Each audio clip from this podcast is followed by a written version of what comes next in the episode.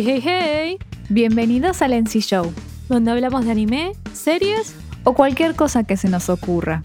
Mi nombre es Cherry D. Queen Y yo soy Nat Lazuli. y hoy vamos a hablar de Mob Psycho. ¡Pum! ¡Tarán! Aplausos. Yay. Bueno, ¿Por qué, por qué parecían tan poco entusiasmadas en hablar de Mob sí, Psycho? sí, ¿no? Con lo que nos gusta. Sí, no- nos encanta, nos encanta la serie. Sí que hay mucha gente que le cuesta entrar, pero Sí. no entiendo, no entiendo por qué, porque es demasiado bueno. hay como que meterse en el Mm, en la onda. Sí. Bueno, Mob Psycho 100 es un webcomic japonés creado por One, creador de One Punch Man, el cual comenzó la serialización de este, de este webcomic en la revista Ura Sunday el 18 de abril del 2012 y terminó el 22 de diciembre del 2017.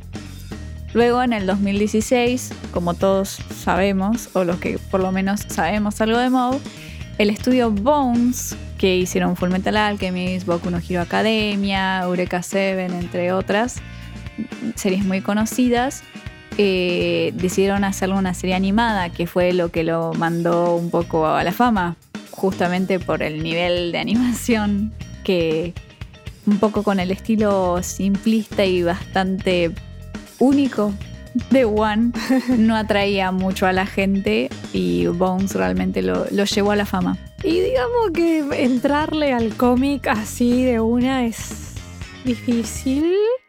Sobre todo porque estamos acostumbrados a, bueno, los mangakas, como suelen dibujar. Sí, Yo digo que el fuerte de One es contar historias, no dibujar. Pero Es que es el eso chiste. no quiere decir que no quiere decir que valga menos lo que él cuenta. no, obvio, por supuesto. Es el chiste, Y- Sí, es un poco el chiste. Y la animación, la verdad que hizo la serie popular y además es como una de las cosas que más me impresionó del anime es cómo mantiene así todo, es como que no es el nivel del, del webcomic, no es el exactamente el mismo dibujo, es como una adaptación de ese dibujo, pero todavía mantiene la esencia Claro. la esencia del estilo, así que es como más rústico, Sí, sí. como un poquito más eh, visualmente más bello para la audiencia, pero aún así tiene como esa, esa cosa medio eh, del, del estilo, no sé cómo, no sé cómo decir esto sin insultar la puta. No, no. A Vamos ver, a ver, hay que ser, hay que ser realistas. El es estilo más de One, accesible visualmente. eh, claro, o sea, el estilo de One es horrible. Eh, yo entiendo que haya gente que le, que le guste y que le, le parezca como interesante. Pero si vamos a analizarlo desde un lado de qué tan bueno es el dibujo, y es bastante malo. Pero es claro que One no sabe dibujar. Igual para el final del webcomic como que se las empieza, se empieza a defender, ¿eh? No es que dibuja tan mal como por ejemplo lo fue One Punch Man. One Punch Man sí está mal dibujado. Eso está mucho peor. Pero es- esto es cierto, lo que dice Cherry es cierto, que es como que limpiaron el estilo como sucio de One y lo volvieron a algo en la animación. Pero sin perder esa simplicidad. Justamente, Mob es un personaje Claro, súper sí, sí. simple y mantuvieron perfectamente eso. Sí, además es como que siento que lo encararon artísticamente de una manera copada en cuanto a mm, las decisiones de, bueno, cómo va a ser el trazo de las- del line art que se utiliza para la animación, cómo hicieron los colores, eh, incluso cuando hay una cosa que me hace reír siempre, que cuando vemos el cartel de la oficina de Reagan, está Mm. chueco igual que en el cómic. O sea, ni siquiera está, está tipo dibujado bien, no, no, está chueco, igual que en el cómic, y es como que está buenísimo eso. Y por momentos eh, tiene como, son elecciones artísticas que la verdad que levantaron muchísimo, pero es como que no es incompatible con el estilo original. Eso es lo que me parece increíble. Claro, De totalmente. hecho, el, el ending está genial, que está Mm. todo pintado sobre vidrio. Sí, sí, sí, sí. Esa técnica está buenísima. artísticamente Bones se recontrapasó. Sí, sí, la verdad que Bones le puso mucha plata para poder hacer algo muy bueno con la serie. Y cabe decir que la mitad de esa plata seguramente fue a hacer que Reagan se vea sensual. Es Es verdad, como- no entiendo por qué eh, lo hacen ver a Reagan tan Bello. atractivo. Cuando en el cómic es como... Es que todos son feos No sé en por el cómic. O sea, vamos a hacer. no, en el, co- no, en el cómic incluso hay personajes que están diseñados para ser feos. Sí. Pero eso es algo muy típico de One. Sí, Y se ve muy bien en One Punch Man también. eh, el hombre con pera de culo, ponele que también Que aparece, aparece en One también. Punch Man. Aparece también acá en el primer capítulo. en el primer capítulo de. Mob también aparece uno. Por eso, es como que es a propósito. Justamente, pero yo creo que es también para marcar tipo la diferencia entre los personajes importantes y los personajes como los extras. El extra se va a ver más ridículo de lo normal. Feo. Feo, así, pum, feo. Bueno, Bueno, avanzando un poco, así no nos quedamos en la parte de animación. eh, hablamos un poquito del género y creo que este es el punto de definición de por qué la serie no solamente visualmente es rara, sino que no encaja en los géneros típicos. O sea, es una serie que tiene como target un público que consume shonen, pero no es un shonen típico en absoluto. De hecho, mm, es, para mí es más un slice of life con comedia. Sea, de hecho, la comedia es como lo que Sí, traza toda la serie. Todas las series tiene elementos de comedia. obvio. Eh, y y ut- utiliza mucho el tema de la ironía. Sí, igual. Es irónica todo el tiempo. Igualmente es como que si vas a las wikias o si vas a cualquier lugar y buscas el, el género de mob psycho es en efecto shonen, pero justamente eh, con Cherry compartimos esta idea de que es más un slice of life con comedia y con peleas, porque después de todo como que las peleas siempre quedan a un segundo plano, especialmente por la personalidad del personaje principal y cómo se desarrolla a partir de eso, a pesar que las peleas están tipo siempre es como... Nada, es un segundo plano, no es lo más importante de la historia. Eh, abso- absolutamente. Como que el, el género shonen le da mucha importancia a las peleas y de hecho yo creo que Bones animó también las peleas. Es como, la verdad, aplausos a como... De hecho creo que si no me equivoco, cuando estaba saliendo la primera temporada ganó eh, en los premios Crunchyroll por la animación de la pelea, Sí. una de las peleas más importantes. Sí, sí, sí, en la primera temporada la pelea contra uno de la garra, el... el- Uno de la que sí. no me acuerdo el nombre. Uh, eh, Pero, pero, o sea, como para decir, sí, tiene peleas y están animadas muy bien.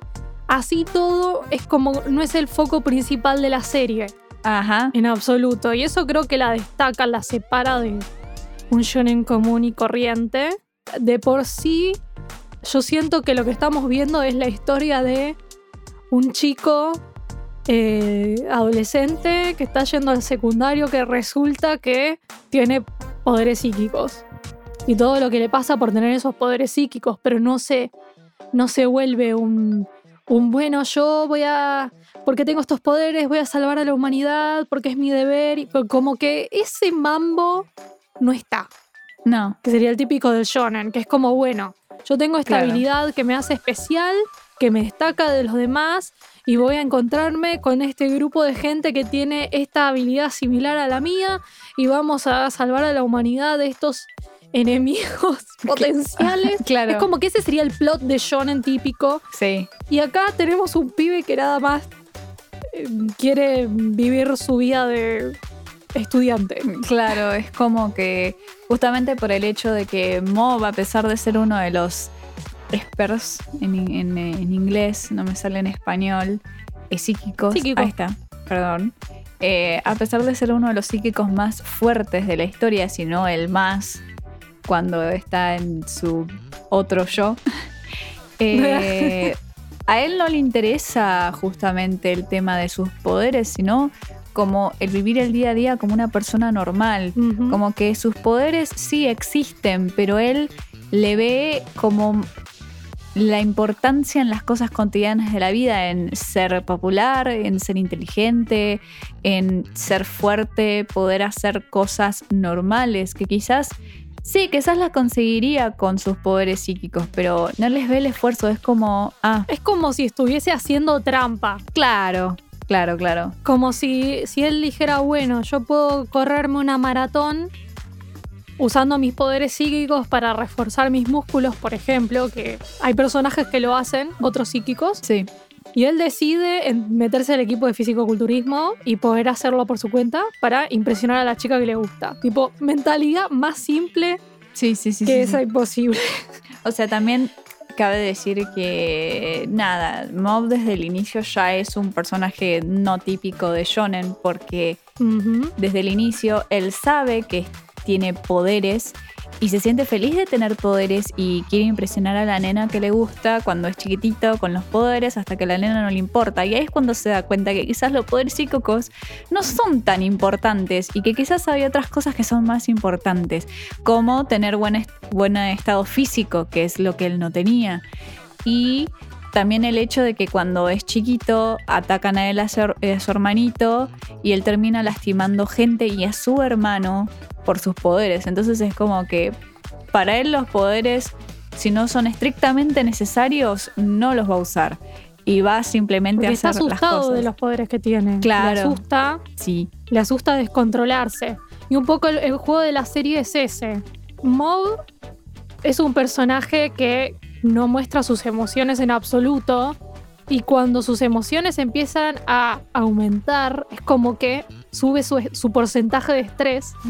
Y cuando su porcentaje de estrés llega al 100%, los poderes estallan y hay quilombo. Básicamente, ese Sí. es un ciclo constante dentro de la serie. Y digamos que Mob siempre está reprimiendo sus emociones para no estallar, porque tiene miedo de lo que pase cuando estalle. Así es, así es. Y digamos que cuando era chiquito, acá vamos a introducir un poco el- como el origen de Mob.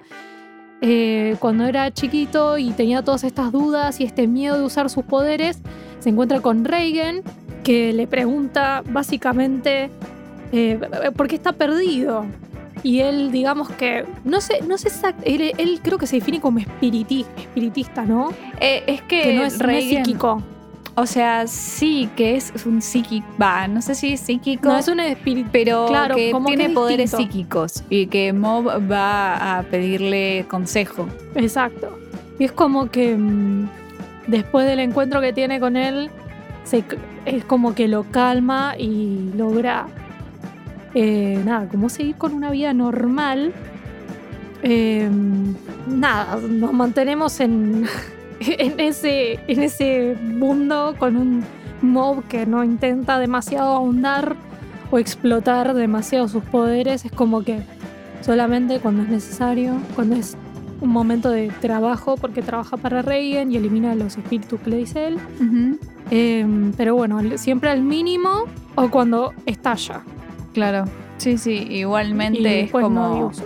Es como que incluso al momento de matar, va, exorcizar a los espíritus, es como que él incluso ahí se detiene un poco porque siempre los escucha o intenta incluso hablarles primero y decirles, che, lo que estás haciendo está mal. No deberías hacerlo. Es como que siempre se tiene que recurrir a usar sus poderes que sean como el último recurso. Exacto. Ante violencia o ante no escapatoria, es como que bueno, ahí sí uso los poderes. Exacto. Eh, volviendo un poco al tema del género, tenemos los momentos shonen de pelea, ¿sí? Pero es como. Es, es como que Mob representa un personaje que no viene de un universo shonen, pero choca con personajes que tienen esta mentalidad shonen de, ah, porque yo tengo esta habilidad, yo soy mejor o soy distinto y eso me hace superior en algún punto.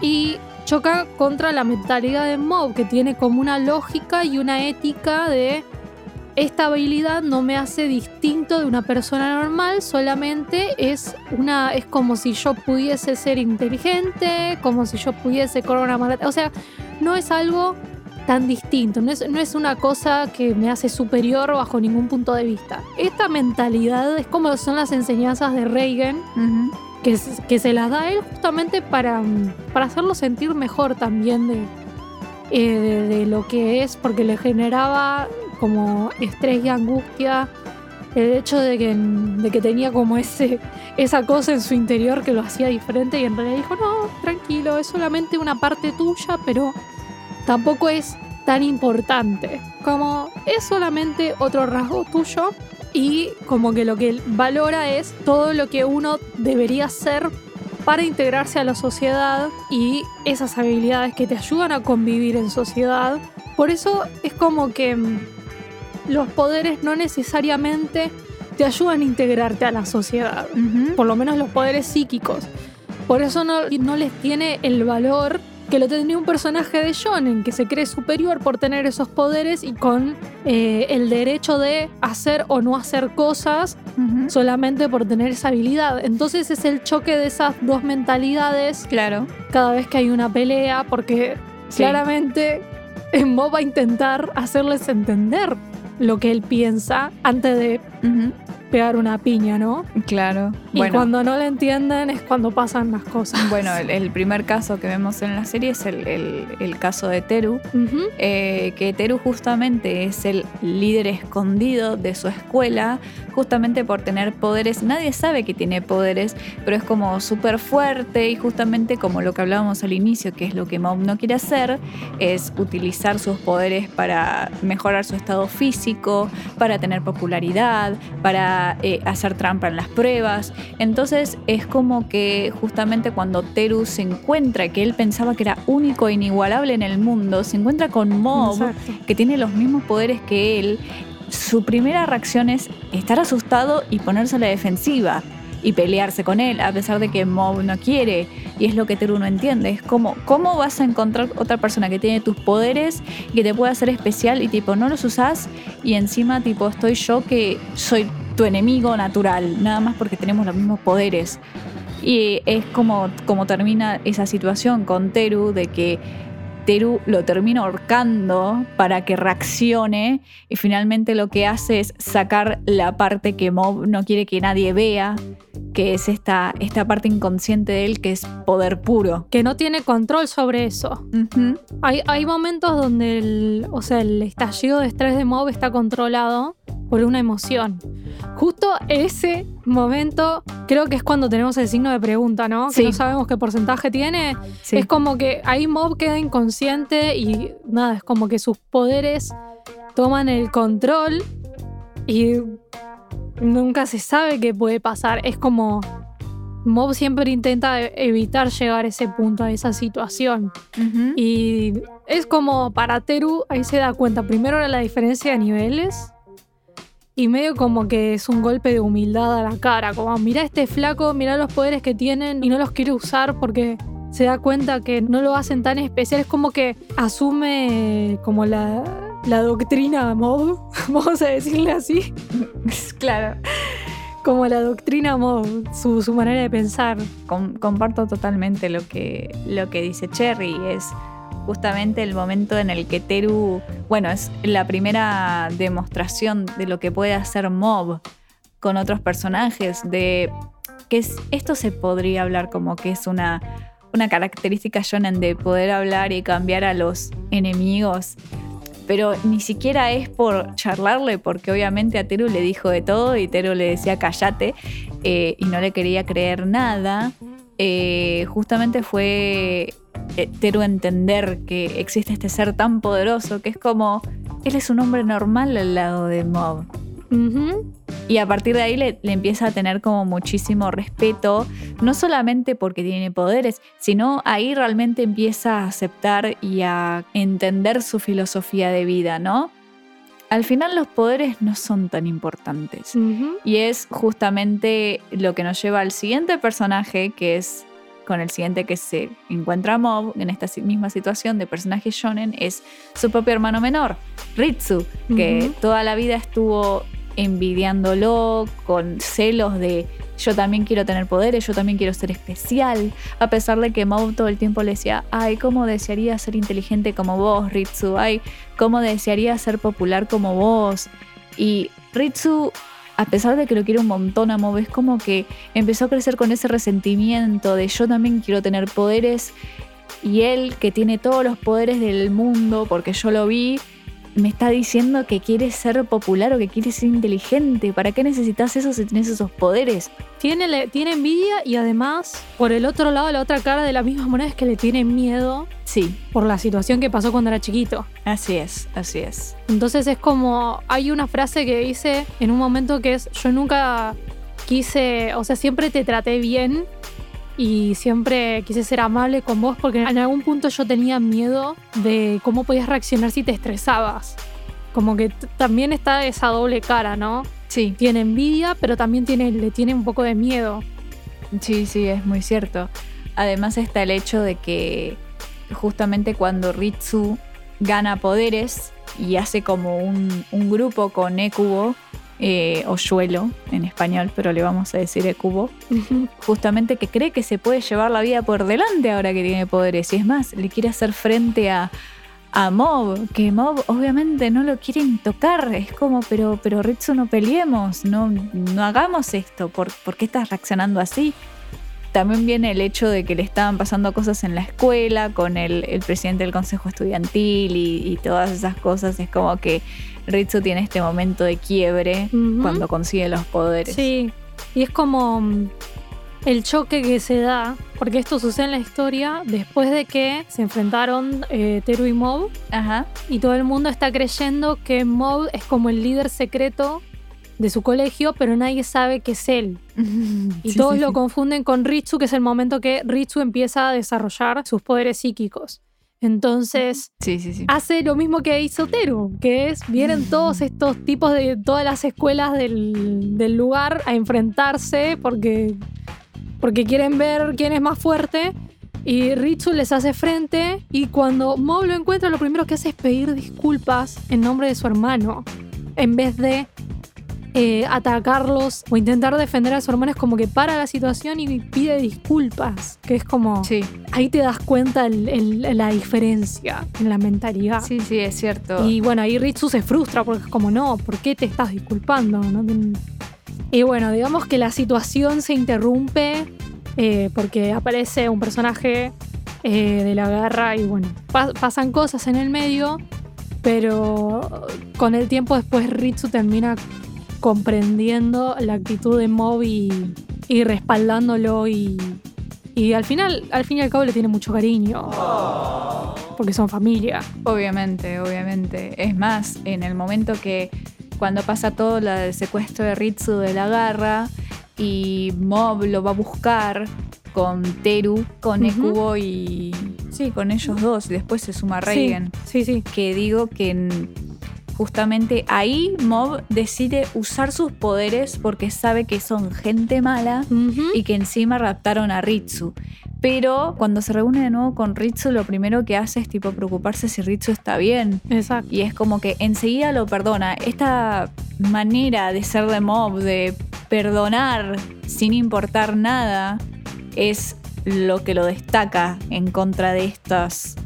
No de estas personalidades, porque justamente como vimos en Teru o en Ritsu, que ellos no perdonan fácilmente. Es como, hiciste esto, agitaste todo y, y- y te van y te dan el golpe de nuevo, pero Mob enseguida es rápido para decir perdón y para perdonarte. Es como, bueno, pasó esto, ya está, no pasa más.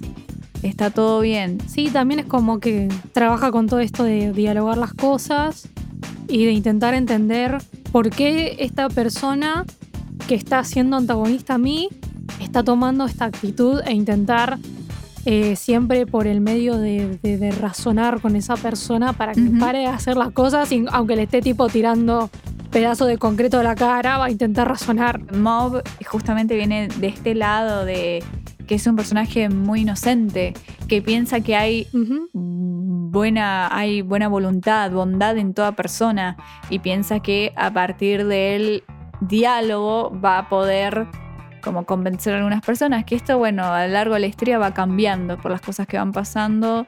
Él va cambiando y se vuelve menos inocente y entiende que no todo el mundo, que hay gente mala y que es mala y fin de la historia. Eh, como el fundador de la barra que se llama Toichiro Suzuki. Esto ya segunda temporada.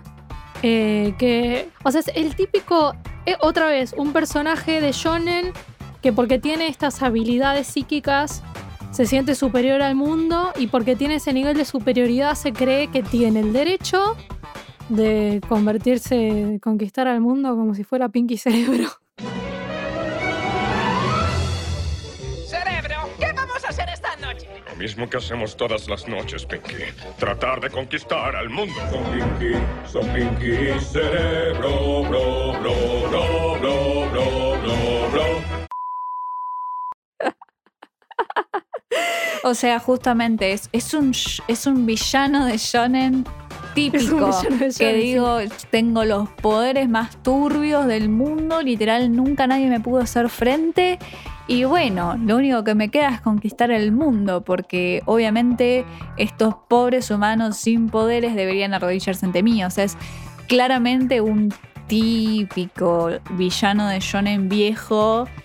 Y, pero que nada, justamente es como voy a usar cualquier método que tenga a mi mano para hacerme el más fuerte. Y si tengo que matar gente, y bueno, mato gente. Si tengo que matar a otros, eh, a otros eh, psíquicos, todos los mato. Es como tiene esa mentalidad, ¿no? Y este, con este personaje es la primera vez que Mob choca y no importa lo que le diga, del otro lado es como una pared. Sí, O sea, no hay manera de entrar en la lógica de- del villano. Son tan opuestas que medio que se repelen y no le queda otra opción más que combatir. Porque básicamente, si no, rip la ciudad donde está. O sea, justamente este es el, el tiempo en el cual Mob ya está cambiando emocionalmente y es cuando empieza a dejarse fluir un poco más con sus emociones y con sus estallidos. Y entonces es como que justamente Suzuki lo que hace es llevarlo un poco para su lado, un poquito. Como dejándose ir por sus poderes y peleémonos. Y es como que a Mob ya en un momento ya no le importa que la ciudad se esté destruyendo es como que simplemente vamos a pelear. Es como que casi que se vuelve loco y tiene como esa, esos lugares en el shonen, se podría hablar, de cuando el personaje principal pierde los cabales y se pone loco. Pero justamente al ver a su hermano en un momento y verlo asustado ahí, volvió a su mentalidad y volvió a- en sí mismo Sí. y pudo controlar sus poderes bien. Entonces Mob tiene momentos de debilidad también frente a estos personajes shonen, pero como que siempre vuelve a lo que es él. Claro, vuelve como a la esencia. A la esencia de su, per- de su persona, por así, Así decirlo. es, así es. Y nada, es como que dentro de todo es un personaje que tiene muchos, como muchos layers, tiene como muchas capas. De hecho, como siendo el principal, creo que es el que tiene más capas. Y Obviamente. esto nos hace ir al tema siguiente, que es hablar un poco de cómo eh, One construye los personajes. Todos tienen estas capas y siempre en un primer momento lo que primero nos choca es que todos los personajes tienen una superficie cómica y ridícula al punto de lo desagradable. Que, que medio que nos saca un poco de onda porque creo que no estamos muy acostumbrados a ver este tipo de personajes todo el tiempo, pero son como una constante dentro de Incluso, One. incluso los malos, Sí, que en algún punto se, se vuelven ridículos. siempre. Es como que incluso si, si te- no te los muestra del inicio así, que te los muestra, por ejemplo, los, los personajes de la garra, que son como súper serios y súper malos, en un punto se vuelven ridículos. Sí, creo que los hace ridículos al chocar con la lógica que tiene, que tiene Mob y que tiene Reagan también. Como diciéndole, miren ustedes que se creen que son tan superiores por sus poderes y al final se quedaron estancados en una mentalidad de niños que son como muy maduras y que creen que tienen el derecho a hacer lo que tengan ganas por el simple hecho de que tienen un poder tipo como que casi que se ríe Reagan de esos personajes y, y, y- y el, el shock el shock de esos personajes al darse cuenta. Entonces es como tenés personajes que de entrada son tremendamente ridículos. Reagan es el primer ejemplo. Hay un par Sí. más. Y otros sí, sí. personajes donde empezamos a bajar capas y te das cuenta de lo ridículo de por qué están haciendo esto y los casi que te reís. Ujú. Sí, sí, sí. O sea, vamos de. Reagan es el primero que vemos que es un ridículo, es un mentiroso, es un estafador y que hace estupideces todo el tiempo. Pero aún así es el es superhumano, es el personaje que le da como el compás moral a Mob. Exacto. Los compañeros de ellos de la secundaria, los chicos del club de telepatía que son súper ridículos al principio, que están buscando a alguien y le piden por favor a Mob que se una a ellos. Y al principio es todo como por conveniencia y todo muy desagradable. Después son buenos chicos que se, realmente se preocupan por Mob y pasan el tiempo con él. Lo mismo los chicos del, del club de fi- fisiculturismo, que al principio nada, son como, oh sí, músculos, fight on, oh, oh.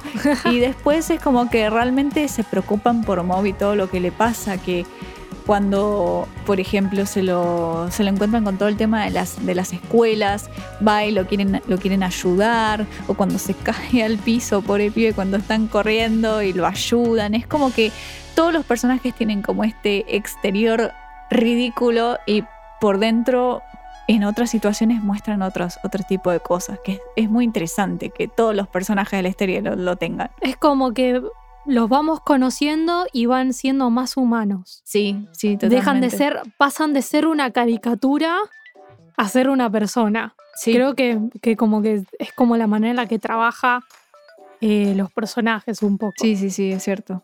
Que hay otros personajes un poco así, eh, además de Reagan. Bueno, ya, ya, ya estuvimos hablando de varios y estaría bueno que vayamos un poco a hablar de Reagan, que es uno de los personajes clave en toda la serie. Creo que una de las partes más interesantes es cuando vemos el arco de Reagan, Reagan solito contra la vida en la segunda temporada y un poco nos damos cuenta, eh, o sea, es realmente cuando lo empezamos a ver como humano, porque al principio Reagan es, como dijo Nat hace un rato, es un estafador porque dice que tiene estos poderes y básicamente eh, nada, a la gente dice, bueno, voy a hacer un exorcismo y sale y le tira sal de supermercado a un espíritu que no le hace nada. Y cuando no funciona, ¿qué es lo que hace? Llama a Mob, le dice, bueno, vení, vas a tener que derrotarlo por mí porque yo soy tu maestro y te dejo derrotar a los débiles para que aprendas. Claro. O sea, hay, hay toda esa manipulación por detrás y después le paga 300 yenes. Sí, sí, O sea, sí, nada. Sí, sí, sí, sí. Que tipo son do- dos pesos. No sé exactamente cuál es la cuenta, pero muy poca plata por el trabajo que hace Mob con él. Claro. Y medio que lo usa para hacer funcionar su negocio.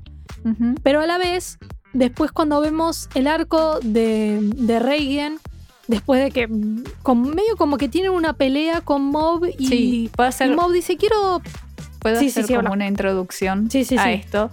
¿Por qué Mob se pelea con Reagan, no? Hay que explicar. Eso. En el arco anterior, que es el arco de Keishi Mogami, que es este espíritu súper maligno que posee el cuerpo de una chica que no me acuerdo ahora, Minori Asaga- Asagiri, que nada, posee el cuerpo de esta nena y Mob con Reagan que intentan ir a ayudar y qué sé yo, termina en el mundo de este Mogami y termina seis meses ahí adentro en el cual no tiene familia, no tiene amigos, no tiene a nadie, no tiene poderes y esta chica, eh, Minori, va, la proyección de Minori, le hace un bullying terrible durante seis meses que le termina rompiendo la psiquis a Mob. Ujú. Entonces es como que a partir de ahí Mob no sale mal ni traumado ni nada parecido, pero a partir de ahí es como que empieza a hacerle un poco más de contra Reagan, porque él siempre era como seguía a Reagan a pesar de que sabía que estaba mal, era como, bueno, lo sigo igual, quizás porque no valía la pena o porque no, no tenía ganas o simplemente no iba con su personalidad. Y después de haber salido del mundo de Mogami, justamente Mob se vuelve como más confrontal, sería la palabra. Y Es ahí cuando Reagan comete el error de decirle, dale, vení, te necesito ahora. Y Mob le dijo, no puedo, estoy con amigos. Ya te dije un montón de veces que no me podés llamar cuando se te cante. Y. Reagan más o menos le dijo tipo, pero si vos no tenés amigos, no tenés nada que hacer. Y a Mob obviamente eso no le cayó bien y a partir de ahí dejó de ir como diciendo, me voy a despegar un poco de Reagan para divertirme con mis amigos porque realmente se siente cómodo. Y ahí es cuando a Reagan le cae todo. It was at this moment that he knew. He fucked up. Y de hecho, no es que Mob no tenga amigos, sino que ya para ese momento, Mob ya pudo como empezar a establecer un montón de relaciones con todos estos personajes del colegio, eh, donde realmente lo, lo valoran y lo quieren y lo quieren integrar a, a sus actividades. Y un poco que se perdía de esas actividades porque estaba con Reagan, que lo llamaba todo el tiempo para el tema de exorcizar eh, a Sí. fantasmas. Entonces Reagan dice, bueno, Mob no va a venir, yo puedo hacer estas cosas solo porque yo, em- yo empecé solo y digamos que empieza a trabajar, a trabajar, a como seguir como su carrera, avanzar, qué sé yo, ganar como una cierta popularidad y después de un hecho donde se lo deja en ridículo en público, más o menos demostrando que es un farsante, Mob aparece a asistirlo. ¿Y qué pasa? Es como que en todo ese arco es como ese momento más humano, más humano que tiene Reagan que empieza a darse cuenta de que primero que se empieza a sentir solo. Porque Moe era una compañía para él. y además sacaba un lado bueno de él. Y después eh, se empieza como a cuestionar de por qué empezó ese negocio. Eh, Y, y es muy bueno que el momento de quiebre más crítico de Reagan en, en todo ese arco, que es cuando el mundo lo empieza a cuestionar como psíquico y como su trabajo y, y casi co- como una cuestión en redes sociales de, de, de burla y de "Ah, est- estafaste un montón de gente y no sé qué en ese momento tan crítico, recuerda cuando él empezó a iniciar ese negocio, que él estuvo en un momento crítico también cuestionándose, ¿vale la pena todo lo que estoy haciendo? Y en ese mismo momento aparece Mob y más o menos como que le da una razón para seguir adelante. Y ahora no lo tiene más y es un, como un choque emocional muy fuerte. Y después tiene como una especie de rueda de prensa donde le empiezan a cuestionar si tiene poderes o no.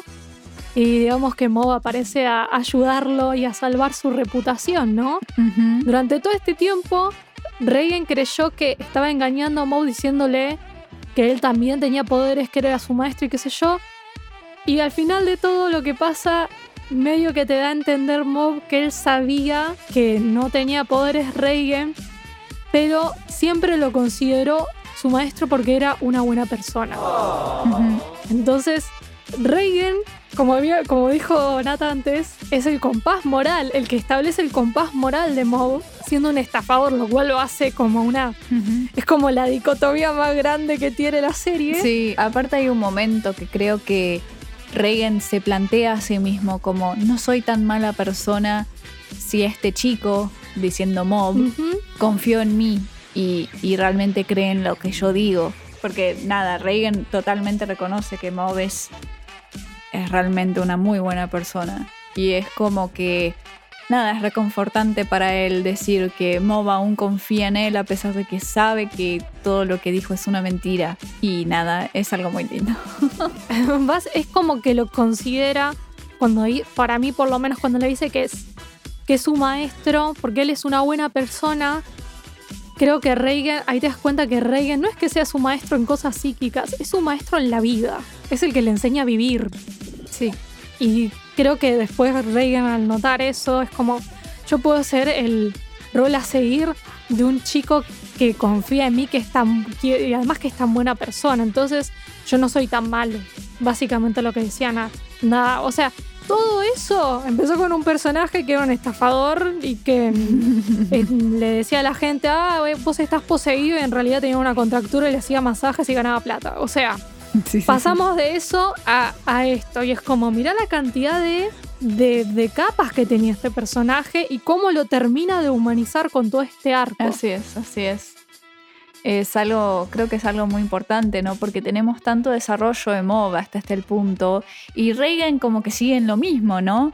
Sigue en la misma mentalidad, es como que, bueno, sabemos que se preocupa mucho por Mob, pero sigue estafando gente, sigue llevando a Mob para donde quiere y es en el momento en el cual Mob hace este cambio mental de voy a priorizarme yo mismo antes que el resto, porque él siempre priorizó al resto y se dio cuenta que es momento de empezar a priorizarse él mismo, como dice un poco en el final de la, de la segunda temporada, que dice, soy el protagonista de mi propia vida.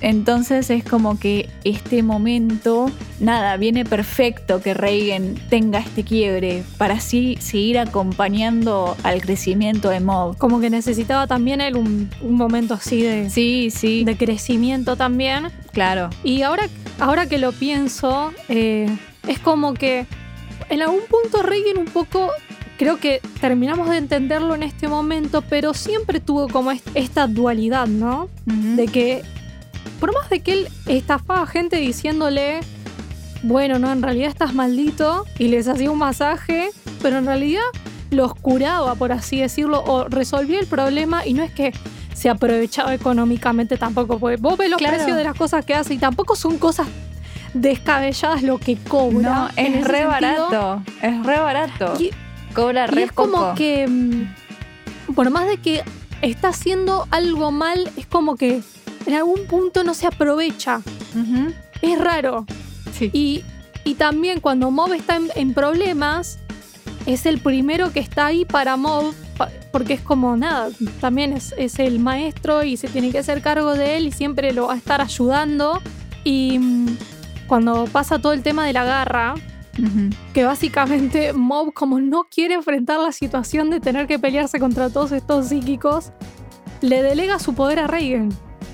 Ese nivel de confianza le tiene. Es cierto. Y, y, si- y Reagan, antes de eh, querer tipo usar los poderes de Mob, que encima medio que no se da cuenta que los tiene, eh, antes de hacer eso intenta dialogar con ellos. Intenta dialogar con ellos y hacerles entender a través de las palabras y toda esta lógica de con lo que estás haciendo nunca vas a poder integrarte a la sociedad, eh, etcétera, etcétera, etcétera. Así es. Es como que si Reagan es malo pero tiene cosas buenas y todo, todo esto está mezclado en un personaje. Es, la verdad que es súper complejo si te lo pones a pensar así. Sí, la verdad que es, es muy interesante lo que, lo que crea Juan con Reagan. Porque nada, dentro de todo, tipo, todos nos burlamos de Reagan, que es súper ridículo y que es un mala persona, un estafador.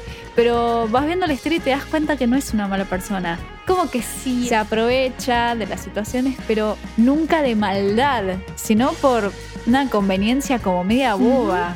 ¿no? Porque no es que ni siquiera tipo no le roba a la gente, no le hace cosas que no son y tipo si él no puede, Exacto. lo hace mob. ¿Entendés? Es como que nunca va a decir, sí, dale, pagame, te exorcizo, pero no te exorcizo nada, y los deja con Exacto. el espíritu. Siempre es como que, bueno, yo no puedo, viene Mob y lo terminamos los dos y listo. Es como que es muy interesante el personaje de Reagan y me parece que está muy bueno como Hola. Hola. Nat. Nat. ¿Estás ahí? Cherry.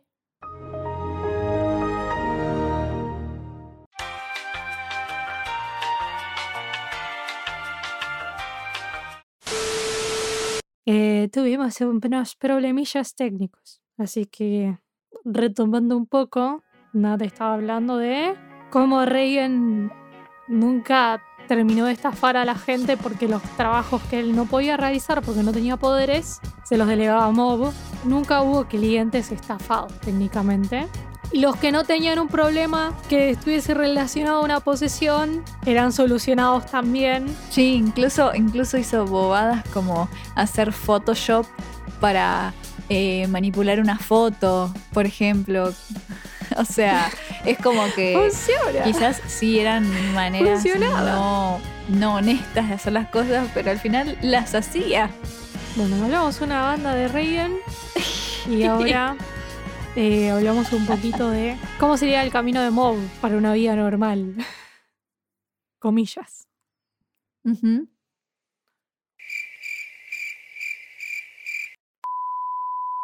Sí, sí, sí, o sea, desde el inicio de la historia Mob quiere una vida normal, porque ya hablamos de esto bastante, que nada, él no quiere usar sus poderes, no quiere facilitarse porque él piensa que lo físico, lo natural es más importante, tiene como más peso porque es esfuerzo de verdad. Y nada, o sea, hay puntos claves que van marcando el camino de Mob a poder vivir una vida normal, que en el fondo es, él también lo decía, es poder vivir tranquilo.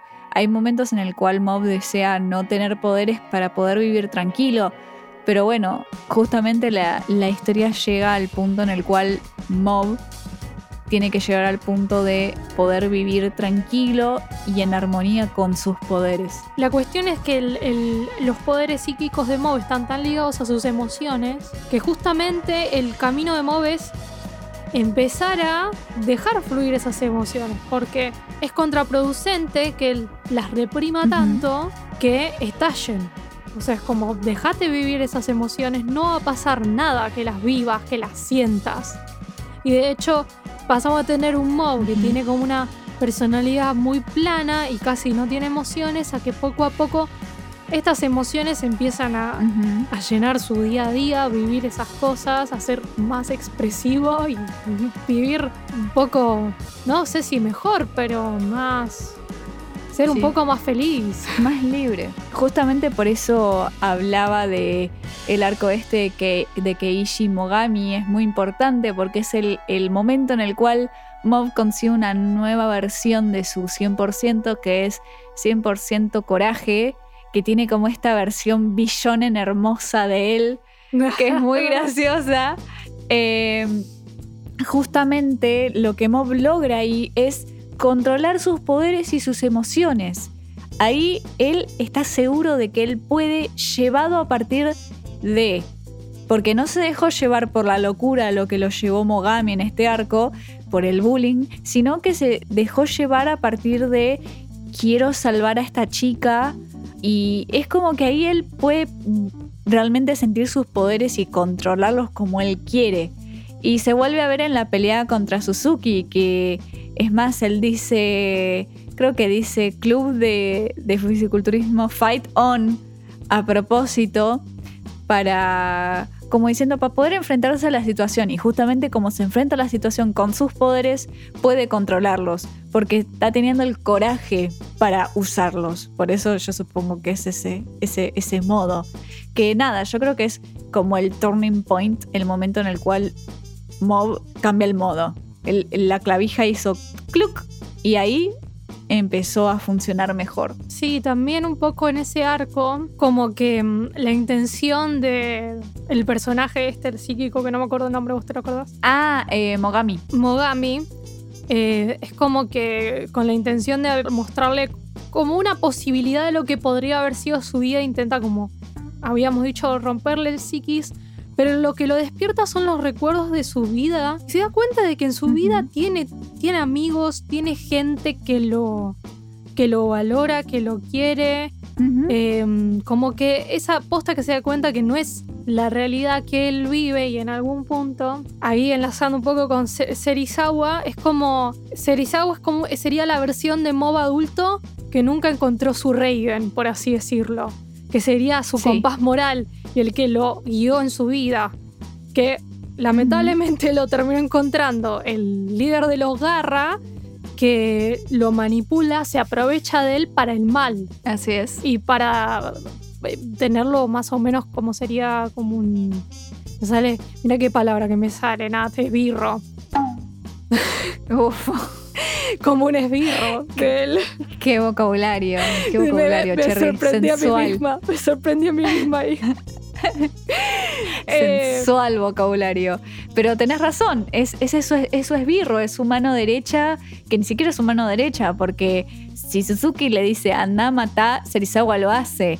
Y, pero no le confía todo a Serizawa. Serizawa cuando se entera de todo este plan ya no le gusta tanto la situación y no sabe qué hacer. digamos que también en algún punto Serizawa decidió ignorar ciertas cosas Sí. para protegerse a sí mismo, para proteger la idea de que encontró un lugar al cual pertenecer, por así decirlo, que no es un lugar que, que condiga con, con su...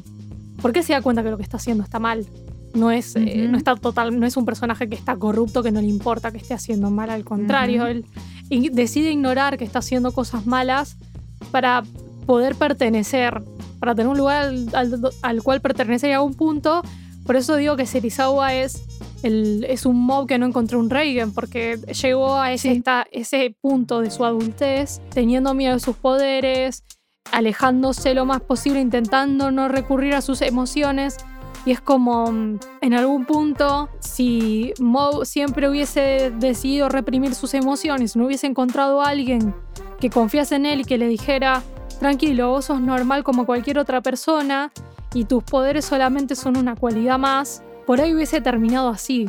Y aún así es un personaje que se salva, Serizawa. Claro, o sea, justamente es esto de que viene del arco de Mogami, que Mob, a partir del vivir esos seis meses sin nadie, ya apreciaba a sus amigos, a su familia, pero a partir de ahí empieza a apreciarlos todavía más. Los valores. Y se da cuenta lo, lo suertudo que es de tener toda esa gente que lo está ahí conteniendo. Y es justamente porque se acerca a Serizawa a hablar y nada, es como la función que tuvo Reigen para, para él es la función que le, le está cumpliendo a Serizawa. Exacto. Lo cual yo digo que es como que se cierra un ciclo, ¿no? En la vida de Mom, como poder lograr lo que lo cambió a él. Lograr hacerlo en otra persona, que logra hacerlo con Serizawa y finalmente Serizawa termina trabajando para Reigen y, y termina siendo como una persona en sociedad, si vamos a decir algo tipo muy, muy, eh, no sé hablar, Digamos que se logra integrar. sofisticado. se logra integrar a la Sí. sociedad, que es que va en toda la línea de la ética reigenista, vamos a decir. la ética reigenista de hacer todo lo posible para encajar en la sociedad y, y hacer bien dentro de la sociedad, por así decirlo. O sea, básicamente acá nos damos cuenta que claramente Mob Psycho, su importancia no va por las peleas, sino con toda esta ex- exploración de, humanidad dentro de sus personajes, ¿no? Y nada, es como, es muy lindo seguir viendo como el webcomic. Ni yo ni, ni Cherry hemos leído el webcomic. Pero sabemos un par de cosas eh, completamente, no lo leímos completamente. Eh, sabemos un par de cosas y es como muy lindo ver cómo Mob realmente, nada, sigue su camino de este camino de empezar a aceptar sus emociones y vivir con ellas y cómo afecta a la gente a su alrededor, ¿no? Y que finalmente, spoiler alert, el final de la serie sea que Mob realmente está en paz con sus propias emociones y puede ser feliz y puede vivir con ellas y puede estar tranquilo, que es el, el cumpleaños de Reagan, que todos van a, nada, hacen una fiesta en la oficina, que al parecer Mob ya no trabaja con él, lo cual es como hizo una independización de, de Reagan, pero aún así obviamente lo sigue queriendo un montón, es su maestro, todo lo que vos quieras. Pero nada, es como la página final se lo ve a Mob sonriendo de manera honesta. Si bien es súper simplista y súper que no dice nada, pero como para Mob es algo como, wow, Mm. se dejó sonreír y se dejó divertir en, en una situación que quizás naturalmente hubiese estado con cara de nada y nada más, ¿no? Bue- Bueno, cabe decir que todas las cosas que pasaron al final eh, es lo que le hace dar este último saltito, ¿no? Pero bueno, Esperemos que Bones algún día decida animarlo también.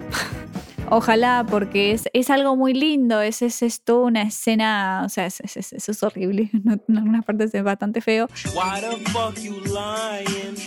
Why you always lying? Oh my god. pero por otra parte es algo muy lindo para el personaje de Moe que, nada, está bueno como para leerlo. Justamente esta es mi recomendación. Si quieren ver cómo realmente el camino de Mob se termina de cerrar, estaría bueno leer el webcómic, a pesar de que, ya hablamos de esto al inicio, que su eh, estética no es muy Atractiva. agradable para algunos. Eh, aún así yo creo que la historia lo vale. Porque realmente es como que a todos nos gustó el camino de Mob viéndolo animado. Sí, el dibujo igual no será lo mejor del mundo, pero aún así la historia es la misma. Entonces yo creo que está bueno como para terminar de ahondar y ver realmente a Mob realizado como personaje. Ujú. Nada, considero que Juan es de. Creo que es de, de uno de los escritores de anime, vamos a ponerle. Porque en realidad no es anime, pero. Es manga. eh, como que realmente tiene una. Justamente lo atractivo de One son sus historias. Lo mismo con One Punch. Ujú. Básicamente queríamos dedicarle un capítulo a Mob Psycho que creo que se lo merecía. Eh, y es una serie que no es tan popular y que no entiendo por qué.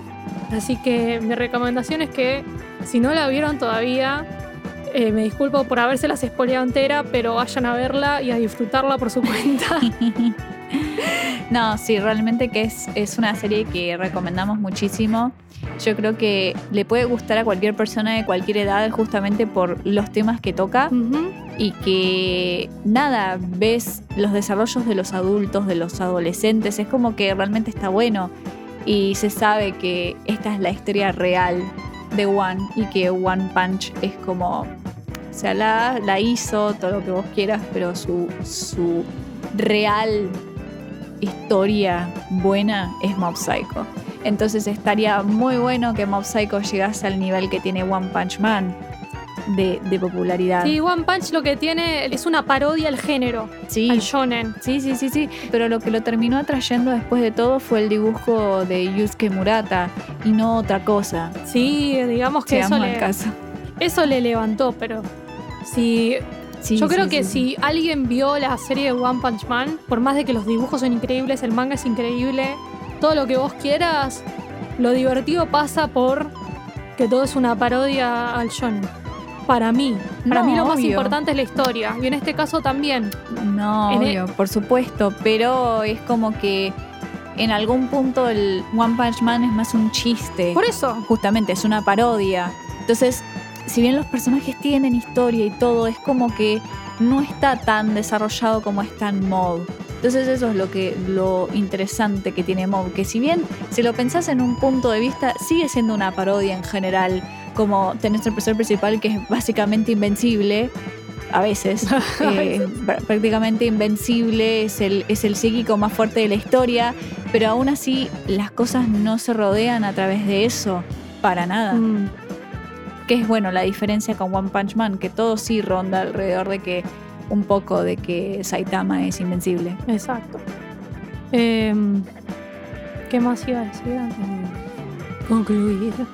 Bueno, si se ven Mob y no lo vieron todavía, entren con que no es un shonen, de que no van a vivir la experiencia shonen, de que van a vivir otra cosa más interesante. Sí. Sin desprestigiar el shonen típico igual, ¿eh?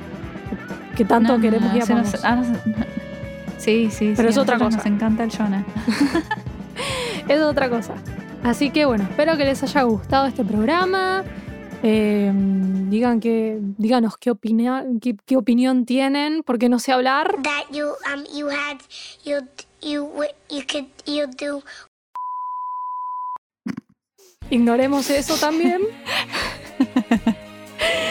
Eh, espero que lo hayan disfrutado. Eh, y bueno, volveremos a hacer más programas hablando de eh, anime, series o cualquier cosa que se nos ocurra. Muchas gracias por escucharnos y los esperamos en el próximo programa. Hasta la próxima. Bye bye. Bye bye.